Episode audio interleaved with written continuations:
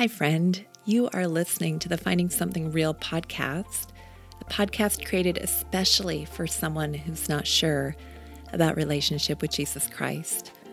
My name is Janell Wood, and while I have a background in counseling and ministry with women, the truth is, I've been through my own seasons of questioning my faith. So if you've ever struggled with not being sure where you belong, or you felt like you were faking faith, or maybe a friend just shared this episode with you and you are feeling a little wounded or skeptical of all things God related right now. Welcome. This podcast is just for you. Finding Something Real is about a journey towards restoration, eternity, authenticity, and love. My passion is Jesus Christ, and for me now, after having been through some real ups and downs on my own faith journey, I believe Christ is the hope and the answer to this world more than ever. But don't take my word for it. Listen to my friends as they share their own grace filled journeys with you. My prayer is that if you haven't already, you'll find something real too. Well, welcome back to the Finding Something Real podcast, friend. This is your host, Janell Wood, and today we're going to be talking about some difficult topics.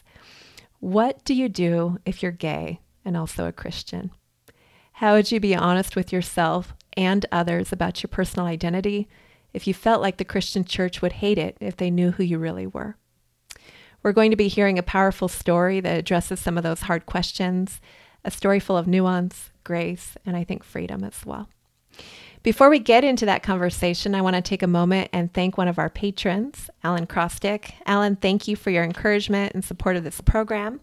And friend, if you are a regular listener of the Finding Something Real podcast, would you consider joining Alan and others by becoming part of our Patreon community? For your support of starting at $5 a month, friend. You'll get access to our private Facebook community, a one time pack of custom stickers, and a thank you note from me and every month a special bonus episode where my monthly co host and I have a casual but important conversation about what impact, if any, this podcasting journey has had on her. We are so thankful for each of you who support this program with your prayers, encouragement, reviews, and financial support. And you can find out more about Patreon specifically by visiting my website, findingsomethingreal.com. So every month, I've been featuring a different co host and her journey and if you haven't already listened to my June co host share her personal story and questions she has about Christianity on the podcast, I encourage you to please go back and take a listen because I think you're going to find her story very interesting and powerful. But Mariah, I'm so glad that you are back today. Yes, I'm happy to be here. I'm excited for this conversation. I'm excited. Kind of nervous too, honestly, but excited. it's a it's a big conversation. um, so Mariah, you it's so funny because um, we actually haven't talked for a few weeks, even though your episode's mm-hmm. going to air the week before this one does. And I was just on Instagram before this, and I saw on your stories that you had a special gift from a very unlikely place that you were really excited about. So I want to hear about that if you're willing to share. It's really cute. Um, I have it here. You probably can't see it, but it's um a prayer cloth and it's like a pocket one. And I went to get a consultation for a hearing aid, so completely random.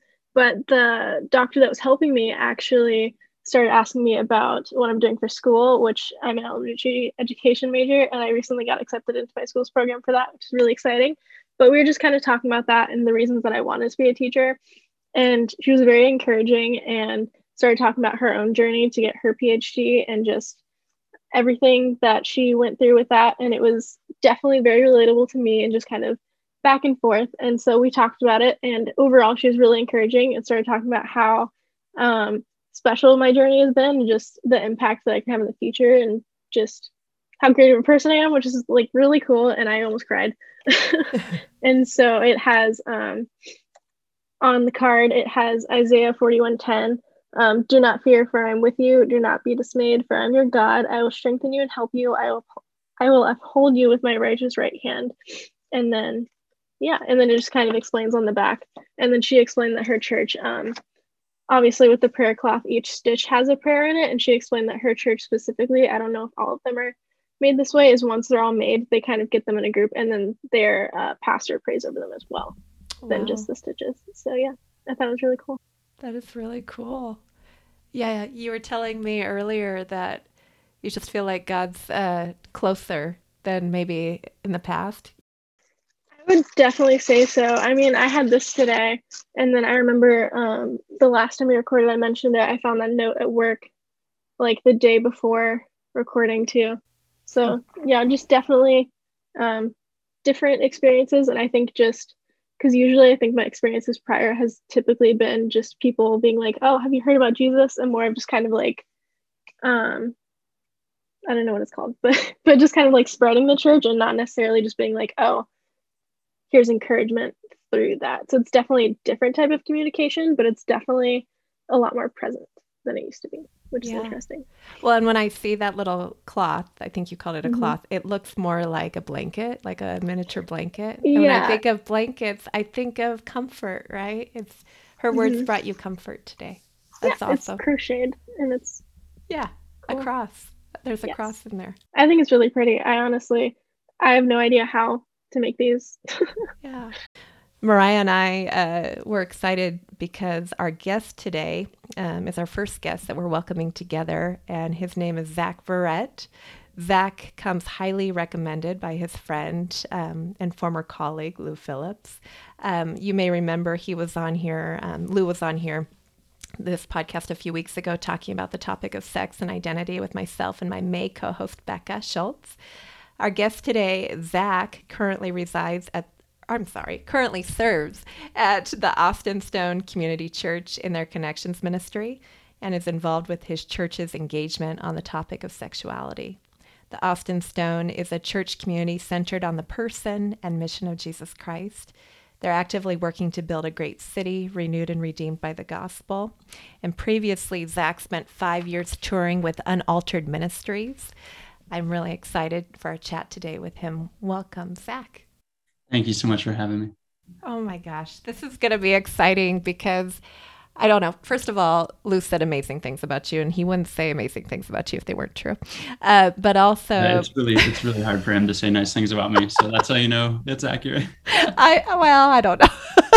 but I I listened to a podcast that you in fact now I've listened to it twice. I listened to the whole thing once when I was driving a few weeks ago when I first was introduced to you and then uh, just today again. But it's this episode that, and I'll link it in the show notes for those listening. But it's an episode you recorded with Aaron and Jamie Ivey. Mm-hmm. Um, it was so powerful listening to your story, and I think something else that really um, stood out to me about you, Zach, is uh, the gentle way in which you share it. Um, it was really beautiful and powerful. And I knew after hearing you share your story on that podcast that I wanted you on mine to share your story um, with Mariah and I. And uh, yeah, if there's anyone who could share a story like that, I think God God called the right guy. that's, very, so, that's very kind of you. Thank you. so please, uh, before we dive in, though, yeah. how can people who are listening to this find you online? Yeah, I mean, I'm on Instagram, uh, but not very active. Um, so it's not super helpful, but just my first and last name. You have a website, though. I do have a website. And it's zachverrett.com. Dot, dot com. Yeah. Okay. And it's Zach Verrett with two R's, two T's. Correct. Okay. We'll link that in the show notes too. So, Zach, uh, we're here to hear your story. And then Mariah, um, I'm sure she's going to have some questions. If she doesn't, I have a whole list, but great. Go for it. We want to hear what you have to say. Sure. Absolutely. Yeah. Uh, as I said, it's such an honor to to be invited here. Um, so thank you for having me. Um, and yeah, it's funny. It's funny when I think about my story. I was just kind of reflecting on it uh, just today as as I was getting ready for this. Um, and it's really just the same story on repeat. Uh, it is it is me, uh, a kid that is trying to be perfect, and God keeps showing me that I'm actually broken and in need of His grace and His love. Mm-hmm. And so, um, that's a short version, uh, and that plays out in a million different ways in my life. Um, and I think the the topic that uh, is most prevalent to today's conversation would be the area of sexuality, uh, which is a huge part of my story. And so, um, I would say how that played out in in um, in, in the topic of sexuality for me uh, probably first started when I was, I think it was in middle school, uh, when um, I was exposed to pornography at a young age, and uh, my parents actually found out uh, about that. And I think I think it was the end of middle school when they found out. And I remember having having that conversation with them, and um, I was a mess uh, because that was the first time in my life that I I couldn't like pretend that I was okay or perfect. Hmm. Um, and did you grow up in a Christian home? I did. I did. I had a really awesome family. Um, still have an awesome family. Uh, and yeah, very involved in church. Um, and so I was always around Christianity.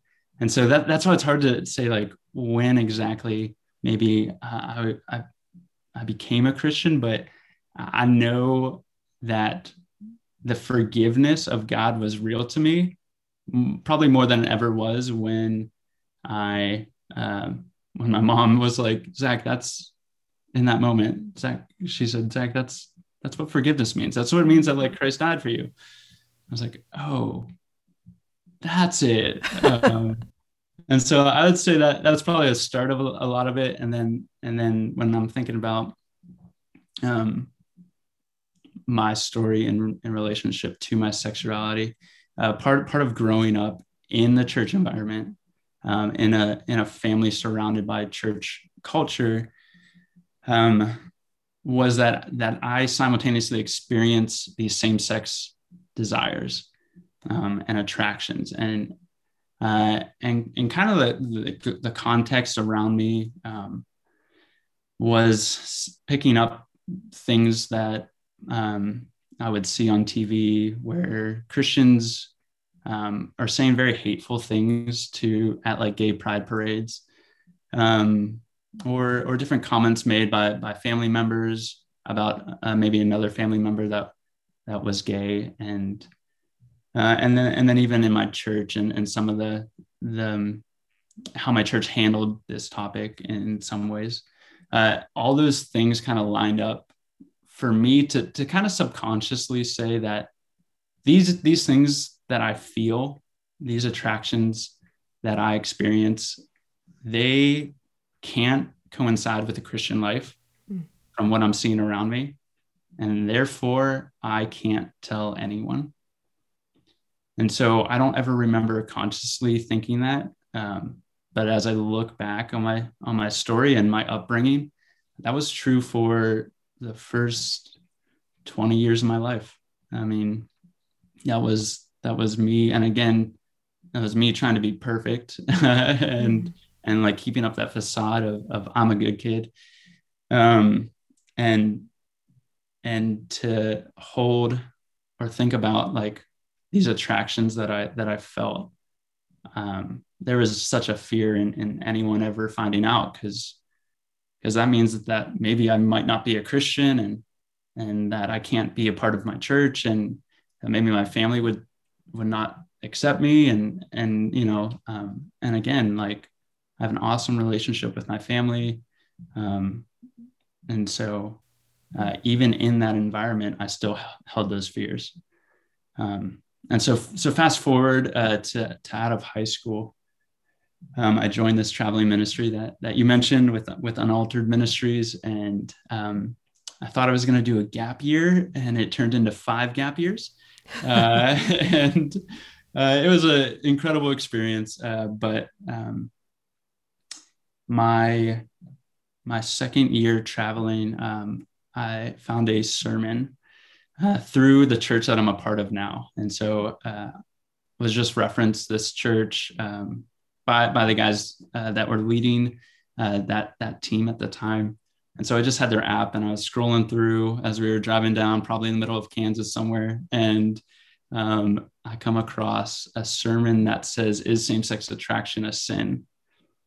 And I look around me and I make sure that no one's watching, and I listen to it. Uh, and I just remember staring out the window, driving down the highway somewhere, um, and just really for the first time thinking that's me mm. uh, and, and, coming to terms with these attractions that I've experienced.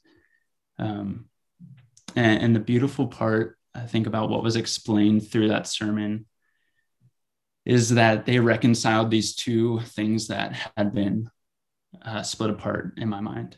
Um, that that being gay and being a Christian are opposing. Uh, they, they reconciled that in, in, a way that I've never heard before.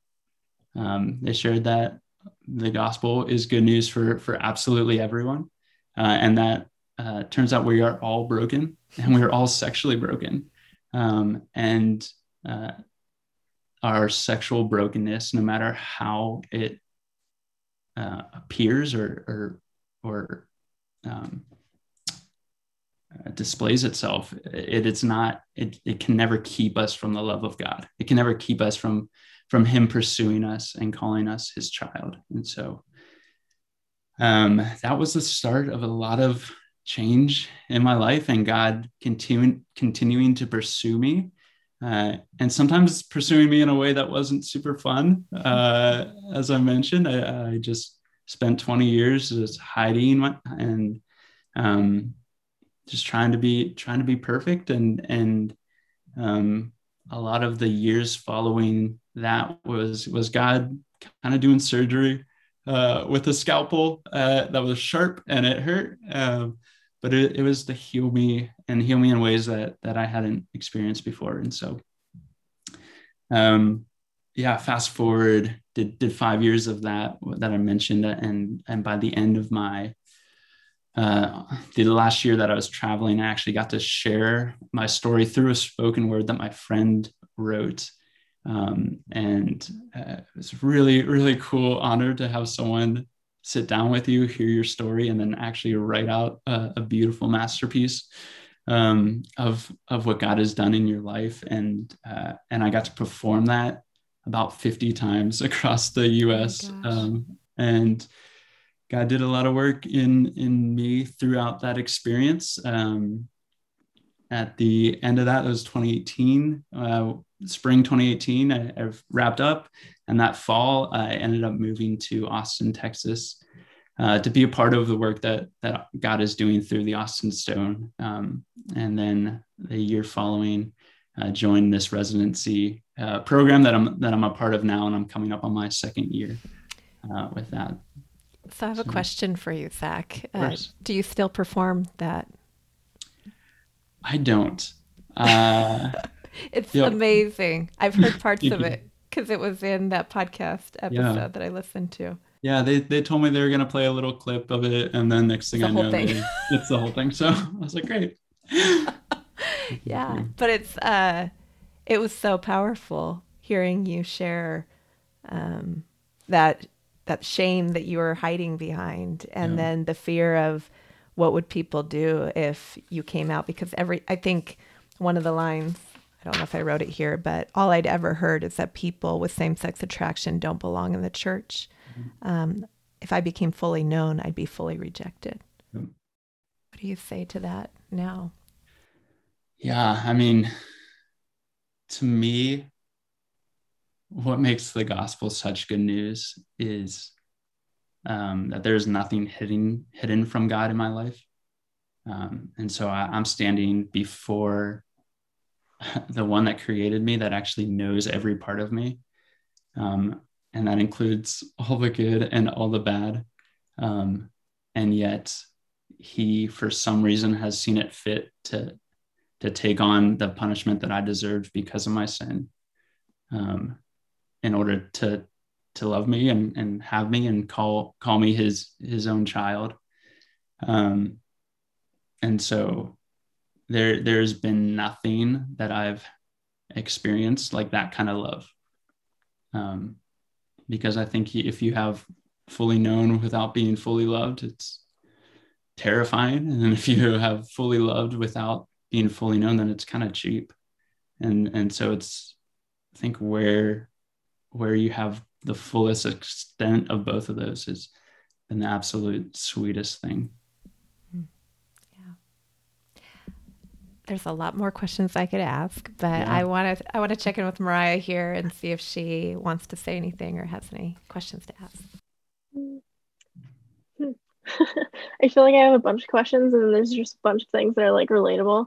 Um, so kind of gathering, I would say, how do you think that that experience has shaped your relationship with Christ now, like currently where you stand? How do you think that has been impacted by everything?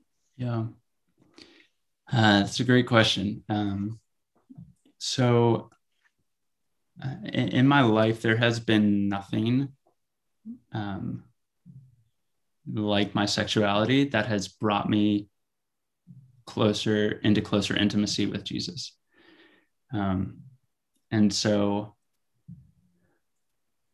so my relationship with with Christ, um, I would say, has been greatly formed by me wrestling through my sexuality, uh, by me questioning the Bible, by me crying out to God, by me really struggling and and not feeling like He actually has my best in mind. Um, and, and those those really really tough moments, uh, He's just met me there, and, and so um, today it's not it's not perfect. I, I still experience attraction towards towards men, and um, it's not something that he has chosen to remove uh, from my story. And um, there's days that uh, where I'm at right now is great, and and I'm believing Psalm Psalm 16. That is a psalm that I either pray through and am like shouting that I believe it, where it says like he has given me a, a cup of blessing. He is my portion. He holds my future. In his presence is fullness of joy. Uh, and there's times where i'm like yes and amen. And there are times that i'm holding that psalm and i'm reading it and i'm saying god i don't believe this. Mm-hmm. i don't believe this. This is really hard for me to see.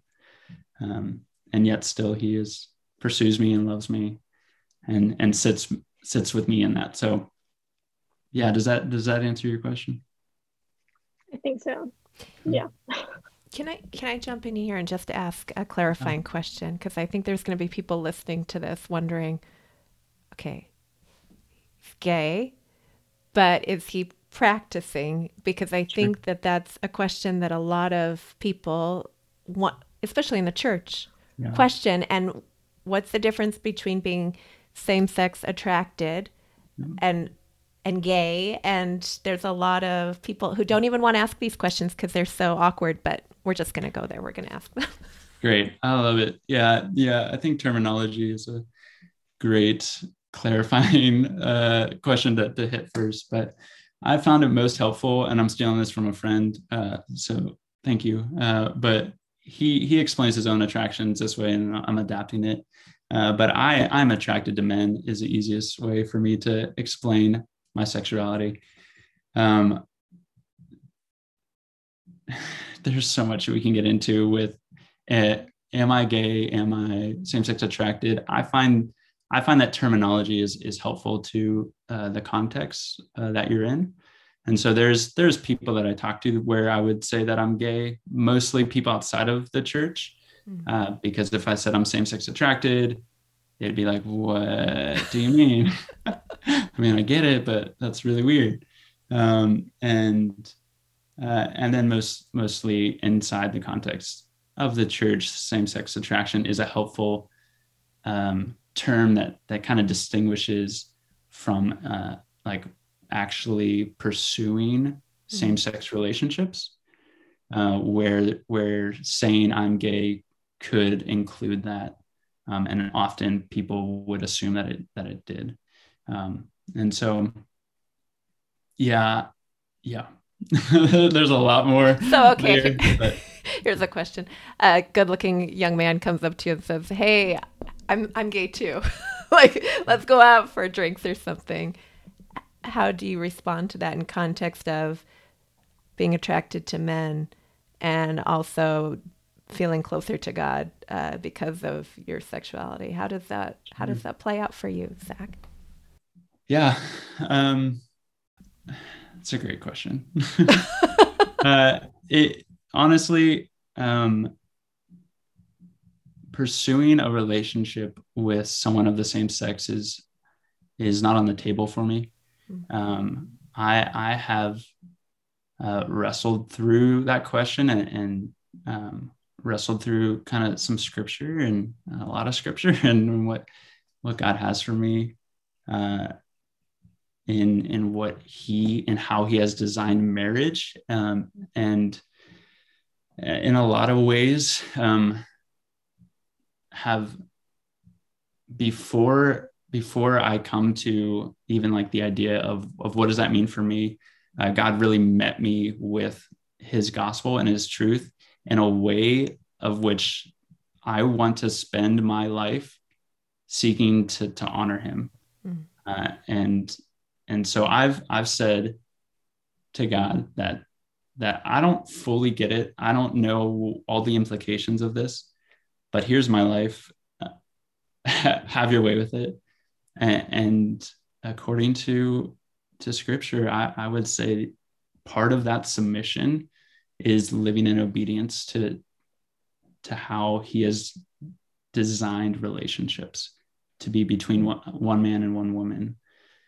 Um, and so for me, while while there's temptation, and that's kind of what I would describe as my my attraction is is that there's there's the temptation for that um, to to even pursue a relationship. There's temptation in a million other ways in my life as well to to put my identity in my sexuality, to put my identity in work, to put my uh, identity in what other people think about me. Um, but but way before I'm like having that conversation with an attractive man, um, there is this this surrendering that I've um, that has happened in my life to, to God, where or pursuing a, re- a, relationship with someone of the same sex is is not an option. Hmm. I have one more question, then I'm going to let Mariah ask whatever she wants. Um, it's pretty basic, but I think uh, I think it's necessary. How do you trust that God loves you and wants the best for you when you believe He won't let you have what you want?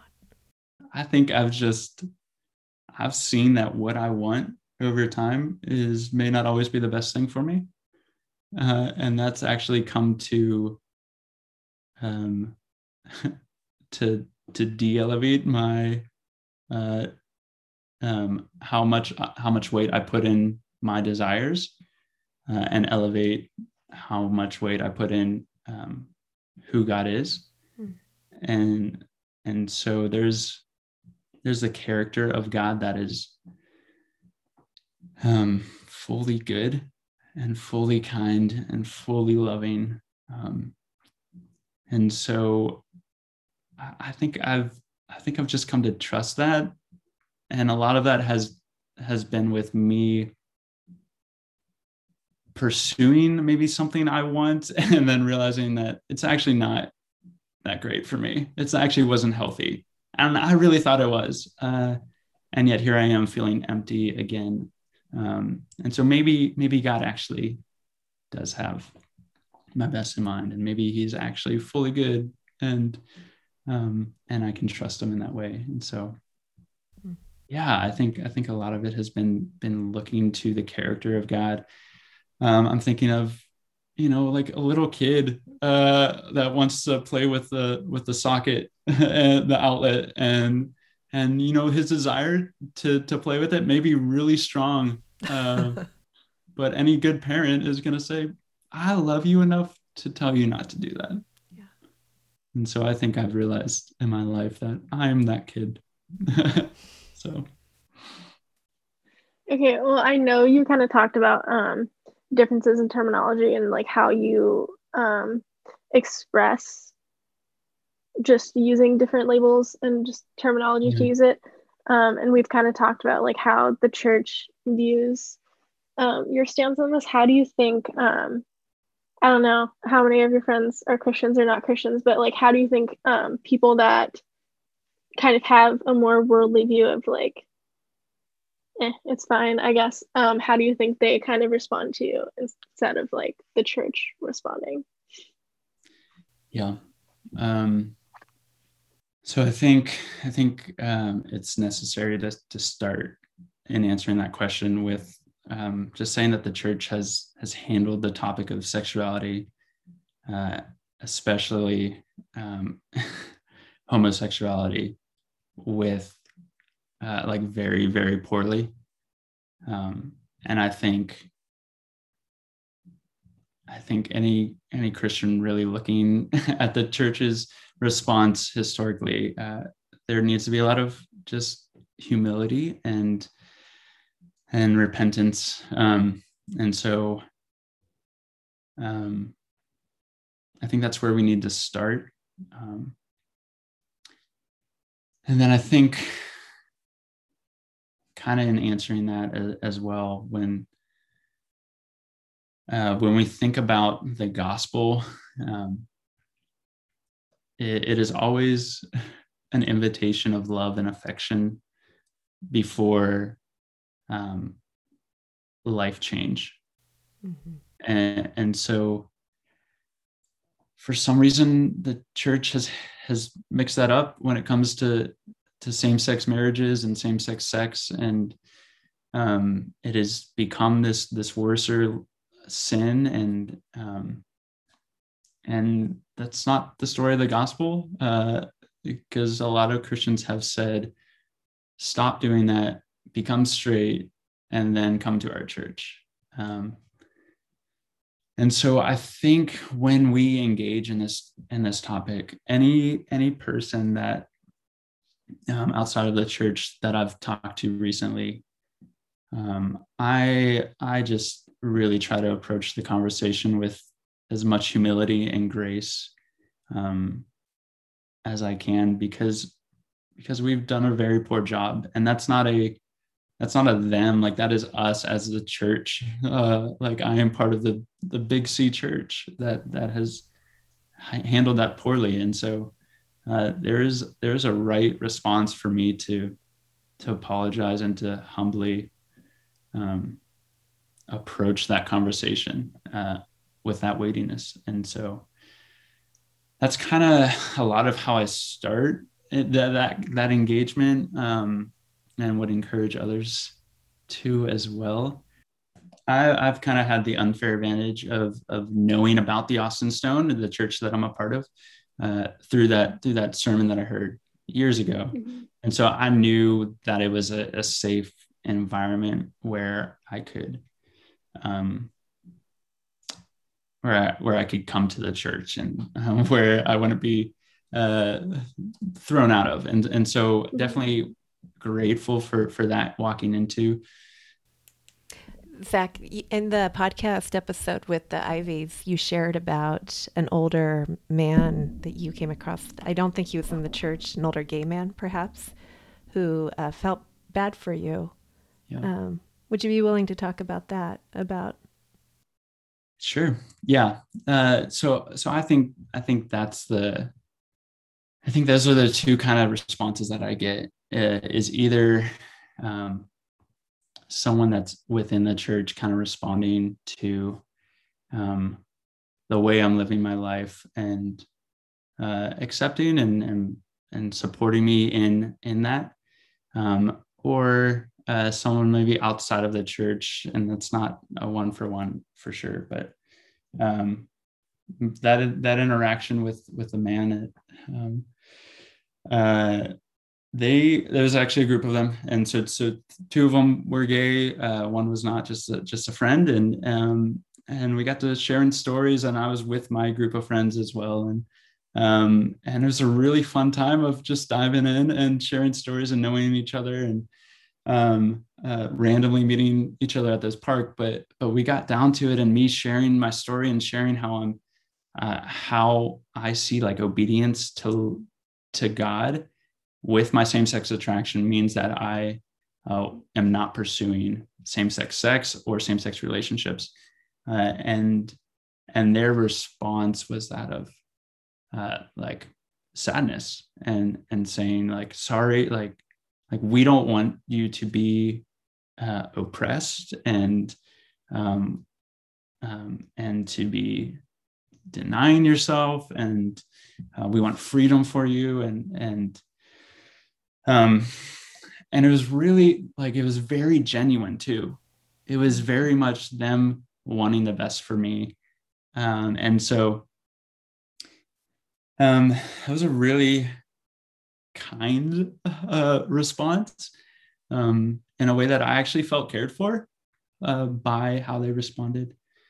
Um, and so uh, my my response kind of to that though was um, that I live in a city uh, that has churches where I could um, live out my same sex desires uh, and pursue Christianity and, and be involved in that church where, where their theology would um, permit that. And um, and so there, there's no one, and I'm, you know, 24 hours away from my family. Uh, and so there's, there's no one here that's telling me how I should live my life or, or that I have to be at this church.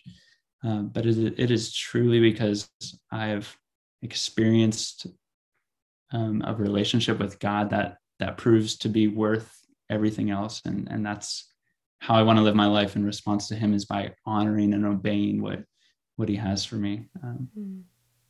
So yeah, there was something else that I uh, I believe you said in that uh, conversation with the Iveys and you were talking about that sentiment coming from the church and how that's harder in some ways. Would you would you share about that? Because I think there's been I mean, I grew up in the 90s, right? Uh, where, uh, you know, purity culture and all these different things. I actually had a really good experience in the 90s. I don't have anything bad to say about the 90s. I was great. Uh, but I understand what people think about the 90s, right? Sure. This way or the highway kind of thing. Um, things have changed a lot in the last 30 years. And now, what I see shifting in the church is, um, in general, is this idea of, well, actually, the Bible didn't actually say that, or maybe the Bible was changed uh, in 1946 or whatever it was. And um, so, why don't you just, you know, stop denying yourself and enjoy what God God loves you? So, mm. how do you respond to that objection or that freedom, sure. quote unquote freedom, coming from the church saying? Zach, God never asked you to do this. Yeah. Yeah. Yeah, absolutely. Thanks. Thanks for asking that. Um, I find it difficult to have conversations with Christians that would encourage uh, me pursuing same sex relationships. Mm.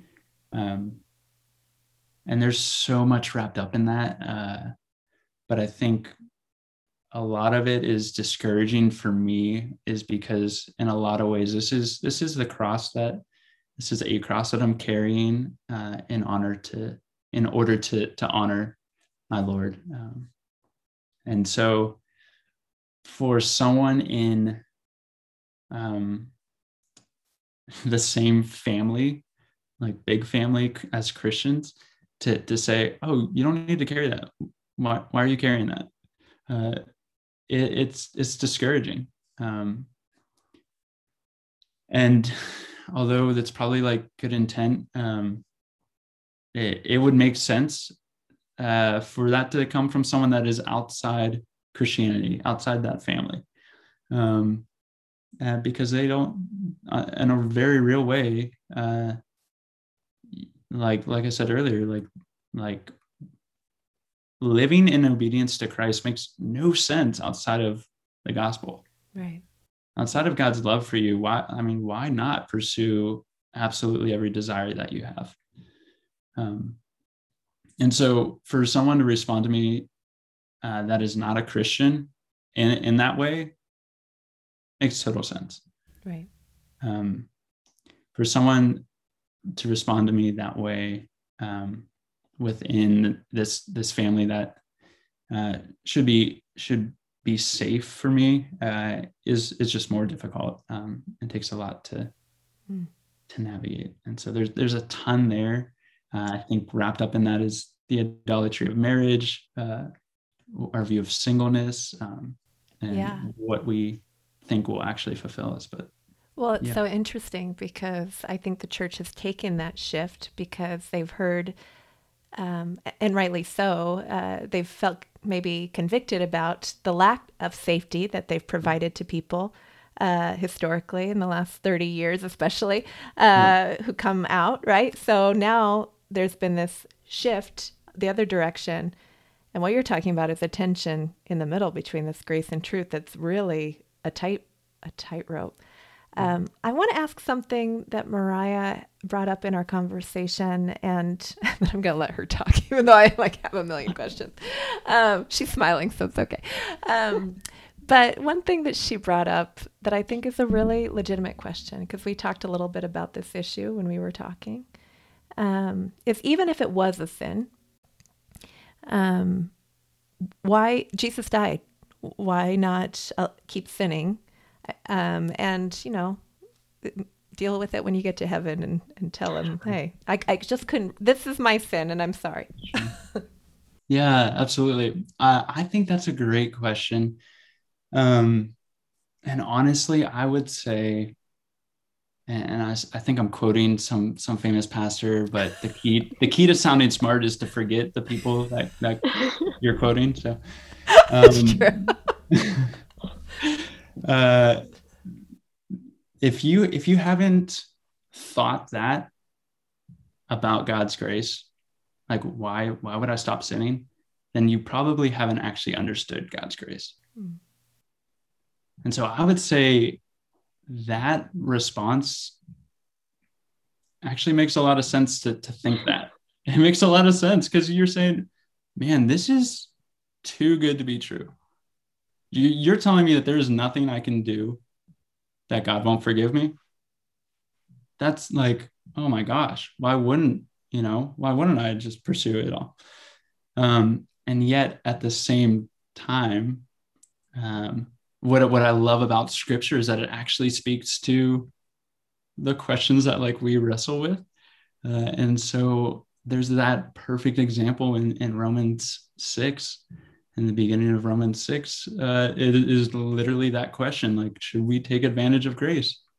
Um, and Paul's response is by, by no means. And, and his whole, all of Romans is wrapped up, uh, especially up until that point, about um, this gospel and this goodness of grace and, and where, where it is, it is too good to be true. And, and yet our response should be one that, uh, that receives that love and grace and wants to to love God in, in response to it and not not take advantage of of the grace that he's he's given. Uh, and yet when we fail and we still take advantage and we still sin, there's more grace. And so and so I would say that um, I would say again that there's a really tough tension there. Um, but I was also also thinking about uh, this morning, just reading through John John 14 and 15, and there's this. I was just reading that today too. Oh John oh 15. it's so it's so good, and and and so the Jesus is talking about to the disciples about uh, he's going to leave, uh, but but he's going to give the Helper, which is the Holy Spirit. Um, and there's so much in that text multiple times where where Jesus says, "If you love me, you will do what I command." Uh, and so there's this there's this tension where where obedience never earns God love, and yet obedience is always a fruit of God's love. Mm-hmm. Uh, and yet wrapped up in that text is is God saying, "I'm going to give you the Holy Spirit. I'm not leaving you on your own. Like I am leaving uh, this earth in my physical form, but I'm not leaving you as orphans. Like you are my son." You are my daughter and i am giving you the holy spirit to, to remind you of these things to help you walk in obedience uh, to his word. And, and then and then john 15 talking about abiding in christ and how we actually can't do anything apart from jesus. Um, how it is only by remaining in his love and and in him that that fruitfulness uh, and life uh, comes out of our life. Uh, like he's he's the vine, we are the branches. Period. We can't mm. apart from him, we can't do anything. And so, um, yeah. So I think you, I think it's it's just remaining with Jesus, relying on the Holy Spirit that um, that actually produces good fruit for us to obey uh, what Paul talks about in Romans six and and uh, not taking advantage of His grace. So basically, I should read Romans. Romans is great. It's a lot. Read more. There's a lot there. It's good. Read it and and, and John at the same time. Then Yeah. uh, the love and the truth. That's good. Yeah. Raya, do you have something? Um, hmm. I don't know. It might be too much of a personal question, but um, something that I thought about that you kind of like made me think of it is um. So for me personally, it took such a long time to like figure out what my attractions were and to accept that for myself. Mhm. For me, it's like I don't even I can't even imagine like being able to let go of that because of how hard it was to get to that point. What do you think helped you kind of get through that? Because I know for me, like I said, I don't know if I could ever let that go.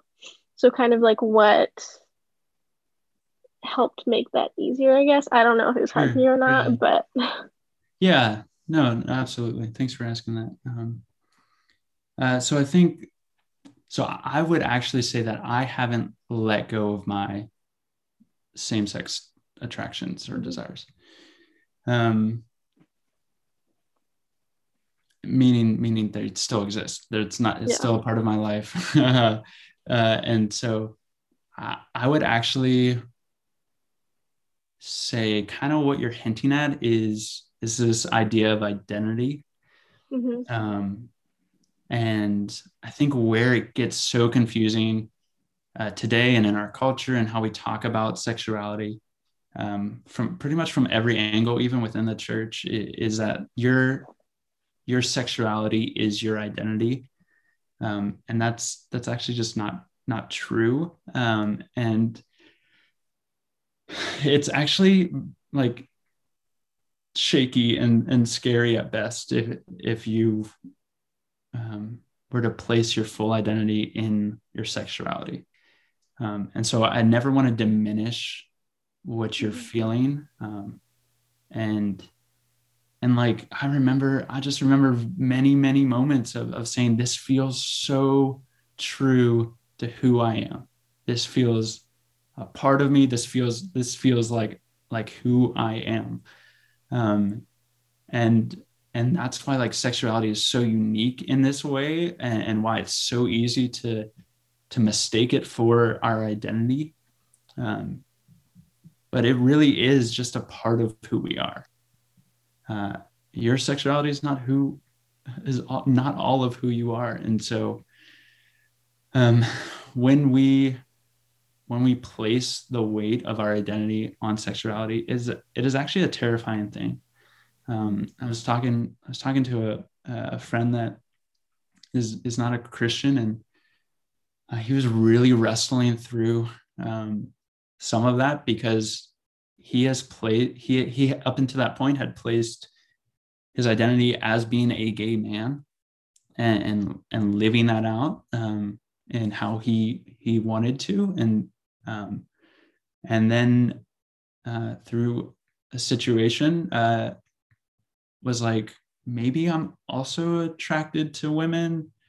And it, it was like it was like world shaking for him. It was really tough for him to, to come to terms with um, because he had spent so long identifying like placing his identity on um, his his like being a gay man Mhm. his attraction towards men. Um, and and i think that's just i share that to say like that's an example of how how shaky our sexuality actually is. And it's not actually meant to bear the full weight of our identity. And so um, i'd, I'd encourage you that it's not it's not a matter of you figuring out um, like wrestling through more of more of what that means and and now I have to let this go or, or whatever. But it, it is a matter of, of surrendering every area of your life to God and, and saying, all right, God, every every part of me, even even the parts that feel so real to me, that feel like who I am, they're yours. Um, and I'm gonna trust that that you have called me your daughter and that you um you love me and you have given me a new identity. And that is the basis for which I can live out every other area of my life. Does that make sense? I think it does because even like saying I can't imagine giving it up, it's hearing you talk, the more of that is just how much that has been my identity. Even like saying like, oh, it's hard to accept because it definitely seems like it changes a lot, but then if you really look at it, it doesn't really change that much. It's just kind of I think it's hard to not make it your identity, especially with um, just how big of a topic it is within the church and within society and how wrestled over it is. It really does make it seem like that's, you know, this one part of you defines mm-hmm. every part of the way that you are in a situation, if that makes sense. Absolutely. It makes total sense. And, and I think you're right to, to feel that and experience it. And, and to even recognize that that is that is the narrative in our culture and in in a lot of our churches hmm. zach i want to ask you a follow-up question to what you just shared with mariah which is mm-hmm. it, it, obviously our identity is found first in christ right and everything is comes as an outflow in fact i think one of the things you said um, earlier you said with the Iveys but i know you sh- you shared um, with us is you can't expect change before the gospel but change is the result of the gospel yeah. Have you ever been angry with God that He didn't change your desire, that He hasn't made you attracted to women, or uh, you know, g- taken away the desire? Yeah, um, of course. Uh, yeah, there, there's absolutely there's absolutely moments uh, of that. Um, I would honestly say that's something that that has really helped is uh, being around uh, friends that have gotten married uh, and being around families um, and and just realizing that it turns out we're all broken and that marriage is not actually the yeah. solution and won't actually like like i no honestly though i had a just just the other day had a conversation with a friend who recently got married um and was was just really wrestling with loneliness um and um like had recently moved and and just all i mean being in the middle of of covid this past year was was especially difficult uh, for the loneliness but but i kind of told him like it, it's it's almost unfair because people people will look at my life and say oh he's single. He's lonely. That makes sense. Um, like if i share that i struggle if i'm struggling with loneliness people will look at his life and say no you're married. You got like a lifelong partner. Like what more? Like you should be fine. Like go you're fine. That's not real. Um and, and so so hearing hearing stories talking to friends and realizing that that even if i were attracted to the opposite sex and i would pursue a relationship and a marriage that it's not actually the answer. Mm-hmm. um, and so I, where i would say yes, I've definitely asked that question. I would say I've asked it less and less recently. Right. You got any more questions? None that I can think of. I'll probably think of a ton once we stop talking and like log off, but I'll give you his email. Um, Zach, so I'd love for you to answer this question because as I shared with you before we started recording, when I when I'm recording this podcast, I always think of the girl that's not sure about faith, but I know that there's Christians who listen to this podcast. Um, how can the church do better? Um, we had I had a guy on here, a great episode with a guy named Drew Berryessa.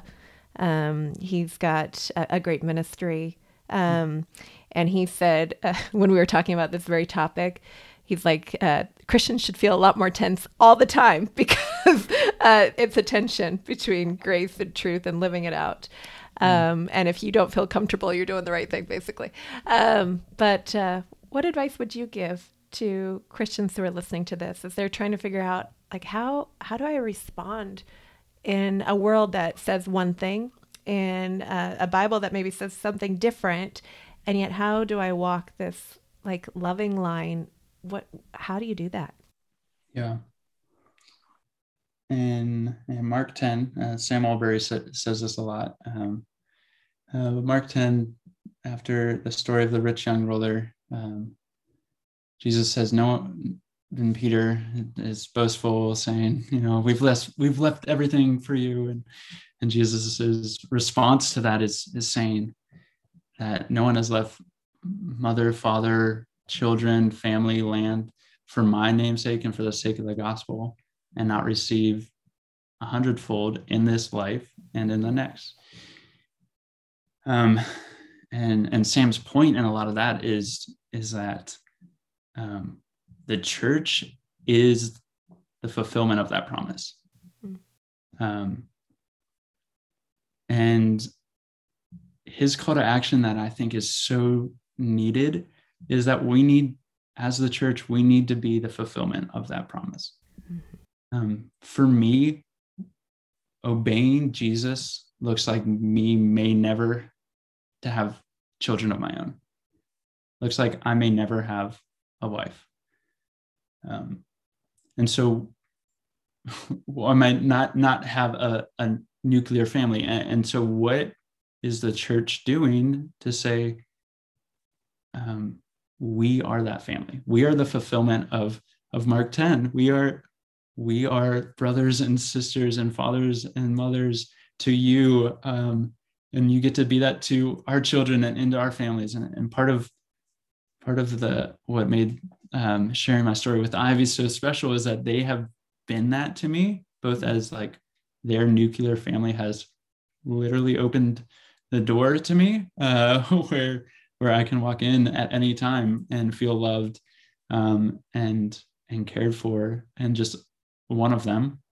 Uh, but both both as a church, um, we we um, we have a long way to do, go in our church, um, but we have been engaging and they have been engaging in this conversation way before I got here.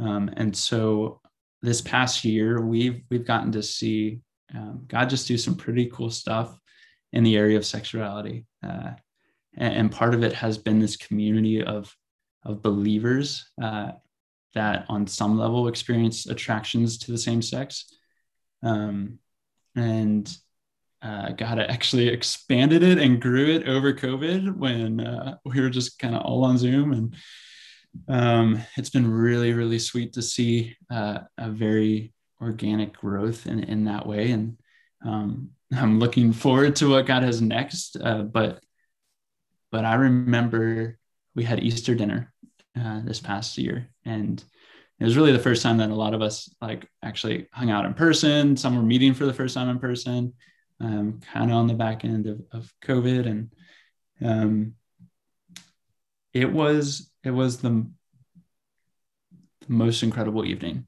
hmm. of, of my life. Like pretty confidently saying that. Um, and part of it uh, was a really good meal. Uh, but part of it, the other part, uh, which I think is more accurate, is that we were brothers and sisters in that group. Uh, we were brothers and sisters around a dinner table that we're celebrating what Christ had done. And that's heaven. Like that, that's a glimpse of heaven. That is what we will be doing for eternity.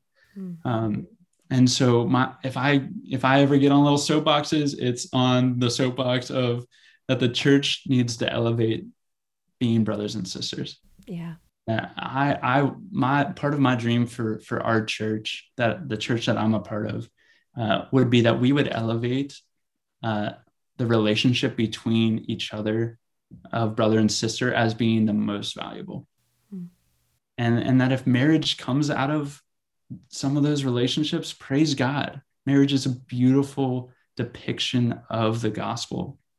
Um, but when you die, marriage isn't the thing anymore mm-hmm. but but being a brother and a sister and being in the family of god is that's that's an eternal status and so i would love for our church to to represent that here and now to, yeah. to be brothers and sisters.